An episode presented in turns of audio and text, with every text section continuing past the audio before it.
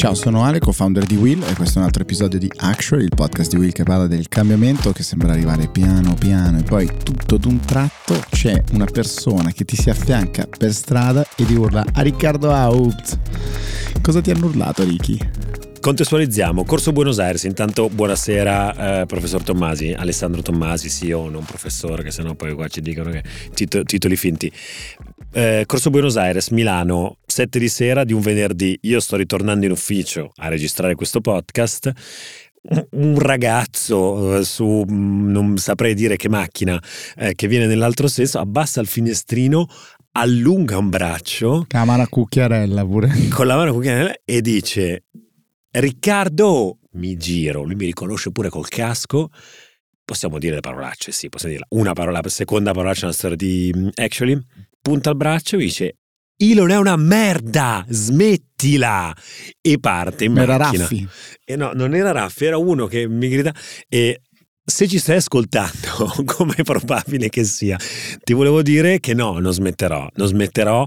Eh, chiaramente vorrei ancora una volta chiarire, quando si pa- tratta di essere gruppi o non gruppi del, eh, dottor, del dottor Musk, ma di analizzare questo fenomeno eh, del capitalismo e della società. Ah, ti levo dall'impiccio, vai, dall'impaccio. Vai, vai, vai, Così la prossima volta te li becchi tu gli insulti a semaforo, ok? Felicissimo.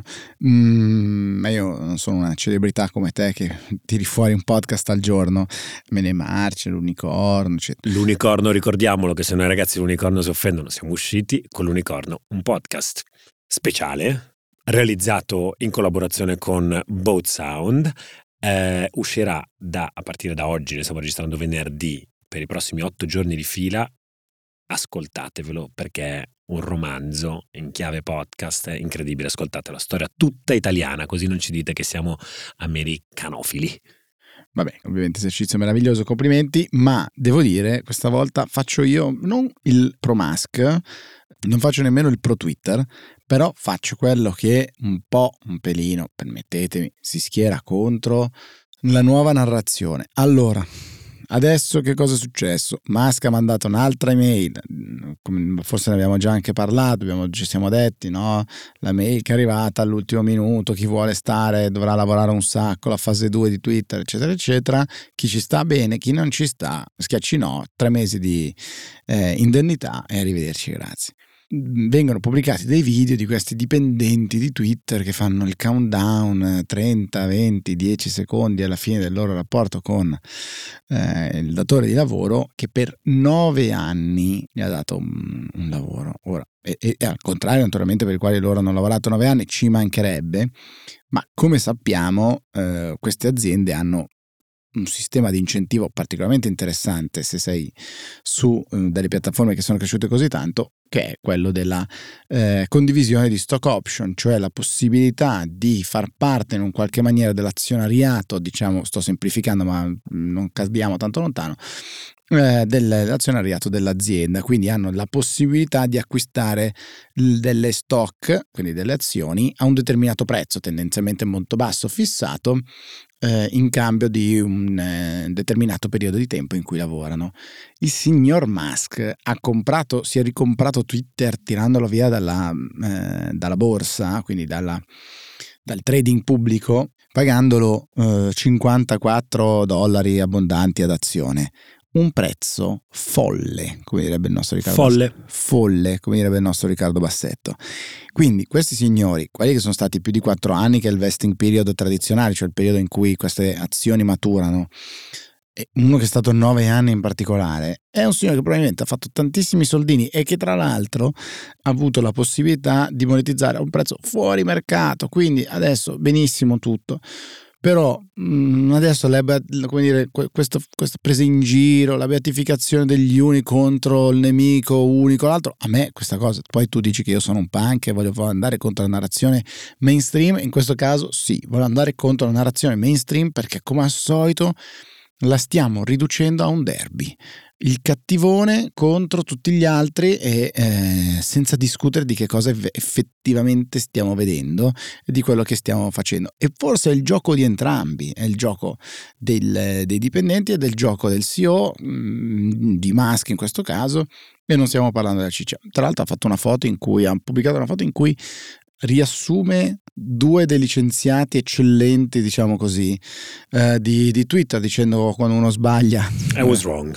I was wrong e quindi li ha ripresi indietro. Eh, poi ha twittato il meme, quello del ragazzo che fa il simbolo mezzo della vittoria su un, una lapide, una bara e c'era il logo di Twitter sia nel ragazzo sia nella, ba- nella, nella lapide e l'ha twittato lui. Insomma, siamo alla casciara più totale, però questa mh, rappresentazione anche da parte dei dipendenti devo dire l'ho trovata stucchevole e non mi è per nulla, per nulla piaciuto. Non mi è per niente a nessuno di questa cosa, ma non ce la facevo a tenermela per me, caro Riccardo. Secondo me mm, la nota interessante, di nuovo, sottolineo ancora una volta di come parliamo di questo fatto perché ha delle ricadute sistemiche, sono delle riflessioni di sistema da fare molto, molto, molto interessanti. Noi lo guardiamo molto con occhi italiani, anche questa vicenda delle, de, dei licenziamenti e quant'altro. Quello che sta accadendo negli Stati Uniti in questo momento, anche con questi licenziamenti, come dicevi, sono licenziamenti innanzi, innanzitutto delle professionalità forse oggi con più mercato al mondo, ok? Tutti i layoff eh, tech in questa fase sono, sono, sono di figure particolarmente, eh, diciamo, assumibili in questa, in questa, fase storica. Secondo... Fammi, scusami se ti interrompo, ma fammi intromettere anche su questo, ce ne ho per tutti, oggi sono arrabbiato, lo dico. Diciamo, diciamo. Layoff tech, al detto del fatto che sono licenziamenti, ma va bene, comunque ma le big tech sono, alcun, sono, alcune cose, no? Cioè sono le grandi piattaforme, appunto Twitter ne è una, eh, Facebook è l'altra, però mm, le Uber, le Lyft, eh, stiamo ancora parlando di queste aziende come aziende tech, ma que- cioè, sono digital enabled business, cioè delle aziende che sì, si fondano su della tecnologia, ma eh, Uber fa andare in giro o Lyft giro, andare in giro delle macchine guidate da degli esseri umani e così via. Quindi diciamo, ci sono delle competenze che tra l'altro appunto sì, di qualche piattaforma, le big tech, che sono utili a tutto il resto dell'economia, perché oramai è tutto digital enabled, quindi quello che fanno le big tech è un conto, ma il tech in generale che vedo buttare dentro il calderone per fare numeri Ecco, un'alta semplificazione di questi giorni, basta, poi mi fermo, però è venerdì. Ti vedo, ti, ti vedo, ti vedo uh, la, la, la, percepisco indignato, indigna, indignato.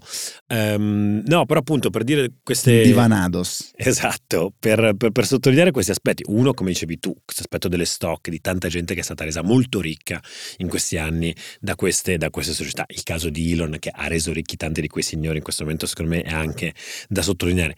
Da Uh, da, da, un altro punto di vista, io vorrei dire una cosa che secondo me, tra l'altro, non mi, non mi eh, diciamo, porterà tante amicizie, però secondo me va sottolineata.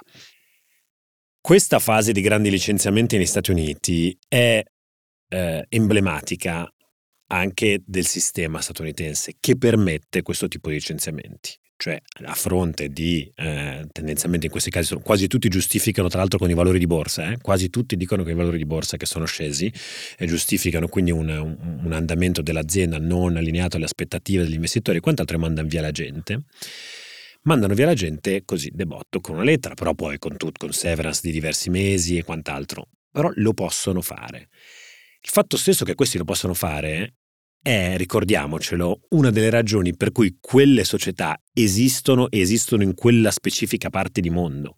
Questa è una cosa che bisogna, secondo me, tenere a mente ed è una chiave di osservazione che in questo momento, secondo me, in cui l'Europa sta puntando molto il dito verso eh, la e le big tech americane, ricordiamoci anche che no, da noi non esistono queste cose perché in Francia e in Italia uno, un business di quel tipo e magari anche che è in grado di assumere il settore big tech nel 2021 ha assunto centinaia di migliaia di persone negli Stati Uniti, lo hanno fatto, mettiamola così, anche un po' a cuor leggero, sapendo che in quel momento stava andando bene e sapendo che sono un sistema flessibile che permette poi anche alle persone di essere rilocate in altre posizioni lavorative. Questa secondo me è una riflessione importante a livello sistemico da fare. Non voglio dire che c'è quello giusto e quello sbagliato, però ricordiamocelo perché quelle sono le condizioni in cui si sviluppano e le Silicon Valley e gli spin-off dell'MIT e quant'altro, perché sanno che c'è questo tipo di flessibilità.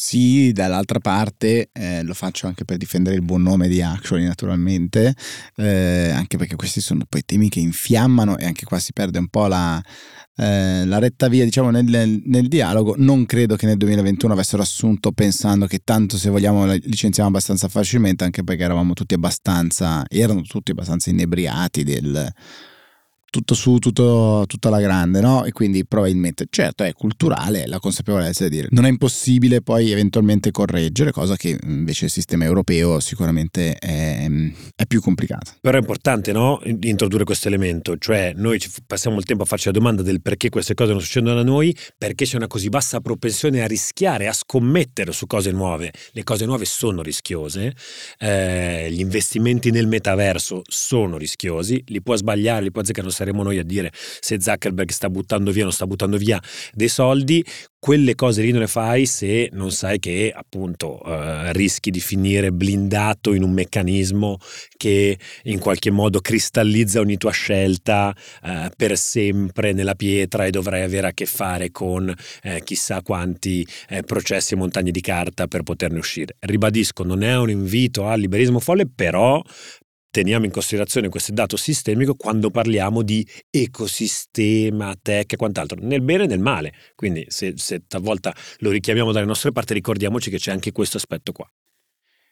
Nel bene e nel male di ecosistema, dato che, che parli di questo, c'è una notizia sicuramente che ha colpito questa settimana, e cioè il fatto che i nostri amici di Bending Spoon eh, hanno mh, acquisito, unito le loro forze con Evernote, che eh, è stata, è un'azienda che ha, ha, toccato anche la valutazione di mh, superiore al miliardo di, di, dollari in passato, eh, è quella, quell'applicazione che vi permette magari di salvare eh, dei contenuti, l'articolo da leggere dopo, le note, eccetera, eccetera, eccetera.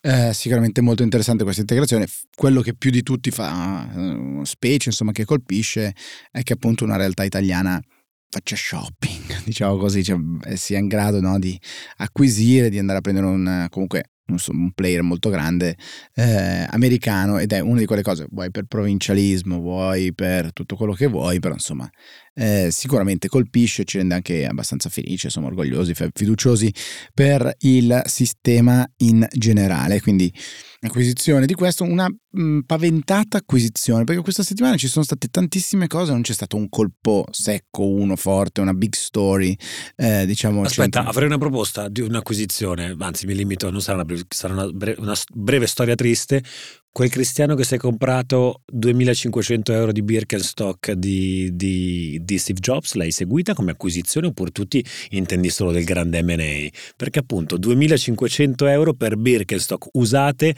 di Steve Jobs, ecco questa è anche un po' forse la, la, la malattia per la venerazione dei guru del tech. Prego, può andare avanti con la sua medium story. Eh, non sapevo che avessimo una rubrica costume e società all'interno di Action. E invece sì, invece sì, perché tu mi tarpi le ali. Benissimo, dicevo prima di questa spiacevole interruzione professor Haupt, eh, no, parlavo di, una, di un'altra mh, mm, non acquisizione ma un'offerta che ci sarebbe ed è interessante perché in queste settimane in realtà ci sono un sacco di layoff, eh, di, di, licenziamenti, ci sono grandi difficoltà. C'è stato un, eh, c'è un media che ha chiuso, Protocol. Eh, Protocol era una scommessa di un Mm, media abbastanza verticale al mondo tecnologico. Per chi conosce politico, eh, pensatelo come politico, ma appunto lato, lato informazione tecnologica, quindi mm, un layout, una, un'interfaccia molto semplice, delle newsletter molto, molto basilari, però con la promessa di sapere tutto quello che succedeva di darlo abbastanza in anteprima, anche lato regolatorio eh, Protocol è stato comprato da eh, Action Springer e da, da, Politico, o meglio da Politico poi eh, acquisito eh, a, a sua volta. Morale, Protocol chiude, chiude i battenti, finisce questa esperienza media e, di nuovo si torna al tema dell'advertising, della difficoltà sistemica no? di cui parlavi tu inizialmente ed è interessante che invece qualcosa si muove al lato positivo perché arriva una nuova offerta a Vox, che invece come sappiamo Vox è una bella, bellissima realtà editoriale eh, americana che comprende Vox di per sé, più tutta una serie di altri player, The Verge, Ether, Cat, eccetera, eccetera, eccetera. Molto, molto, molto interessante. Ci sarebbe un nuovo player Vox è sempre stata diciamo, un po' la terza no? fra, fra, quelle cool, cioè è sempre stato eh, Vice, BuzzFeed che più di tutti hanno rivoluzionato il mondo, il mondo media. Vox un po' più col suo passettino, un po' più calma, senza, senza mai esagerare, mai essere sopra le righe. Ha fatto secondo me delle cose molto belle ed è interessante che eh, ci sia un interessamento eh, per loro in questa particolare fase storica. Secondo me, simbolo appunto che non è che sono tutti perdenti in questa fase, ci sono winner and losers, eh, TikTok è sicuramente un winner in questa fase che addirittura dice, per tornare anche a quello che dicevi tu prima Riccardo, mm, nel momento in cui ci sono tantissime competenze che vengono liberate, nel senso che un sacco di persone si trovano senza, senza lavoro, ecco, eh, ad esempio, tra i vincitori c'è chi assume e fa man bassa e ad esempio è TikTok che, che annuncia un sacco, di, un sacco, di, assunzioni. Ma mentre io parlo ti vedo scrollare una cosa che ha fatto proprio Vox questa settimana, devo dire non facilissima da comprendere di per sé, ma gustosa perché semplicemente ti fa spiare dal buco della serratura, eh, e cioè una chat di un giornalista di Vox con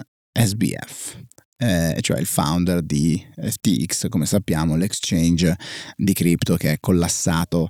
Quanti miliardi? 36 miliardi? Una cosa, una cosa di questo eh, tipo? Sì, siamo vicini ai 50 di, di, di valore complessivo di crollo. Eh, ricordiamo ancora una volta, perché eh, repetition, repetition, repetition, SBF, Sam, eh, Bankman Fried, quello che me l'ero perso questo dato, era il più ricco under 30 al mondo su carta, per dare una dimensione di che mondo folle. 32esimo uomo più ricco al mondo in giro di qualche anno, pochissimi anni. Esattamente, questo ragazzo che aveva fatto della sua uh, bandiera, anche se vogliamo, uh, aveva fatto di sé, della sua persona, una, una, bandiera delle cripto un po' diverse, erano le cripto etiche, no? Lui aveva anche, era membro di questa, di questa sorta di, di, di, setta filosofica, della filosofia etica, altruistica, uh, molto diffusa in un certo mondo intellettuale degli, degli, Stati Uniti e non solo, figlio di non uno, due professori di Stanford, altro dato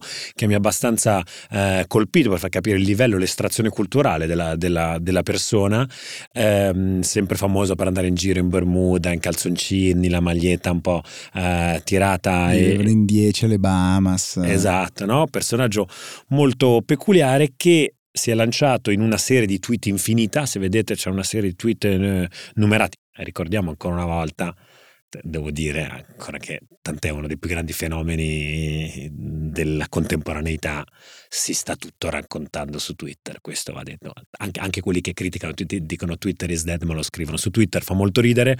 E, ehm, Ti farei chiudere così per renderti felice nel, esatto, nel weekend. Esatto, no, però eh, in uno scambio a sua volta su Direct Twitter con un giornalista di Vox che dice Sam, a me impressiona questa storia, perché noi ci siamo parlati una settimana fa, un, un mese fa, e mi avevi lasciato a bocca aperta. La decisione, il candore con cui mi parlavi tue, de, dei tuoi propositi, i tuoi buoni propositi, perché eh, Bankman Fried era un altro che diceva io poi lascerò tutto, devolverò tutto, un po' stile quasi eh, aveva, lasciava intendere di andare nella direzione tipo del fondatore di Patagonia, no? di lasciare tutto a un trust che poi avrebbe devoluto. Eh? E emerge da questo scambio che vi invito ad andare a leggere sulla pagina Instagram di, di, di Vox, vox.com, lo trovate così su, uh, su, su, Instagram. Scritto proprio vox.com. Esattamente. Maniera che vuole C'è fare questo scambio molto, molto, molto profondo, devo dire, fra i due, la disperazione di questo ragazzo che risponde a una persona che ha guardato negli occhi qualche mese prima, ben sapendo tutto quello che stava succedendo, perché stava con il suo hedge fund parallelo investendo investendo malamente i soldi dei suoi, diciamo, eh, di, quelli che avevano lasciato in deposito i fondi presso FTX e percepisci il dramma umano di questo ragazzo che poi a un certo punto quando lui dice ma scusami, ma, ma ci credevi davvero o era, o, era, o era un goffo modo di fare PR? E lui risponde man, all the dumb shit I said, no? Come dire, mani nei capelli dicendo le, la quantità di cose stupide che ho scritto, per poi andare in questa sorta di analisi quasi eh, filosofica, se vogliamo. Però quantitativa, perché è divisa per quadranti. Esattamente, esattamente. Cioè dice, eh, se, dove, se, dovessimo uh, divi, dividere il mondo eh, fra, uh, diciamo, diciamo, in quadranti anche diciamo, in termini di, di etica e successo eh, dei grandi imprenditori e guru, e guru moderno, lui dice il peggior quadrante è quello eh, sketchy più lose eh, e il migliore è win più non si sa. Dice che sostanzialmente c'è una grande, una grande difficoltà di inquadrare tutto ciò, però quello che lascia intendere è che oggi buona parte dei winner in realtà siano portati da questo sistema a riempirsi di, come la chiama lui, bullshit, no?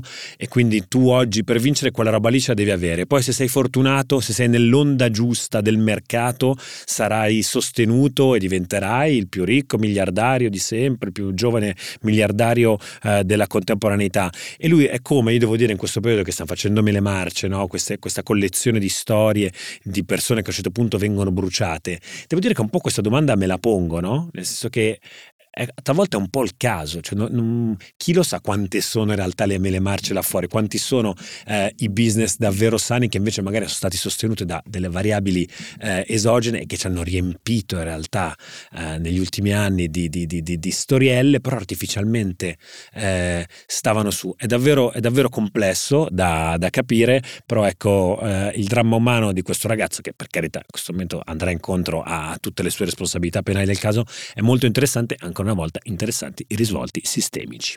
Sì, e, e se proviamo a chiudere e a tirare no, delle similitudini, però anche secondo me dei distinguo, quantomeno starei attento no, a non dico che è un, un, tentativo di inquinare il dibattito, o quantomeno di rendere un po' più torbido quello di cui parliamo, però eh, un conto è mh, mm, coloro che appunto come le tue mele marce che, che racconti nel tuo podcast combinano qualcosa che proprio non, che non, è corretto all'interno delle aziende e forse anche il caso di, di SBF.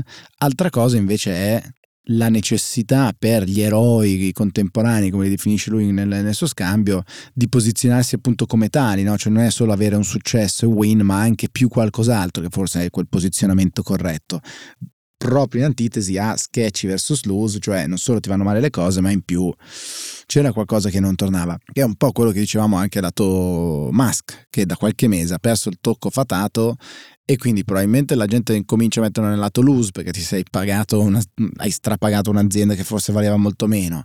È sketchy perché la gente se ne va da te sei un po' oramai scherno oggetto di scherno e quindi sei finito là sotto è, come dire, è un po' la regola della, della comunicazione dei, dei, nostri tempi. Mi sembra di scoprire un po' l'acqua calda, però il fatto che ci sia bisogno di posizionarsi, di fare personal branding, quindi non solo di fare bene, ma anche di fare bene raccontando qualcosa, non vuol dire che bisogna fare personal branding dimenticandosi completamente delle basi e della connessione con la realtà effettiva di quello che poi queste persone vanno a raccontare. Dall'altra parte i comunicatori, gli analisti della comunicazione non dovrebbero farsi bastare buoni propositi a parole e invece andare a fare un po' di controllo. A me ha stupito fra tutti, poi davvero ci avviamo alla chiusura, su questa storia di SBF una quote che è stata riportata, una citazione che è stata riportata in queste settimane, credo da, da Bloomberg, che diceva, tra l'altro non un soggetto qualunque, cioè quello che è stato il liquidatore di Enron, tra l'altro il caso che ha ispirato le tue mele marce di nuovo, che diceva non avevo mai visto casi di tale noncuranza delle normali regole di corporate control, quindi di, diciamo, di, di controllo all'interno di un'azienda, controlli aziendali.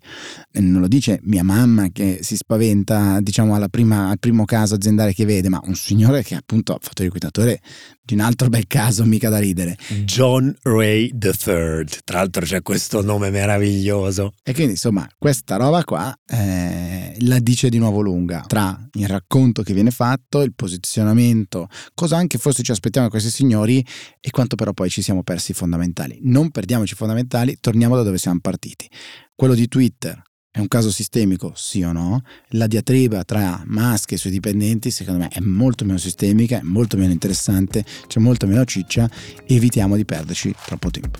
Assolutamente. Belle le tue nuove Birkenstock, dove le hai prese? Le ho pagate 3.000 euro, sono quelle di Elon Musk. Va bene, grazie Ale per questa Ciao puntata più punk del solito. Ciao a tutti, alla prossima puntata di Actually.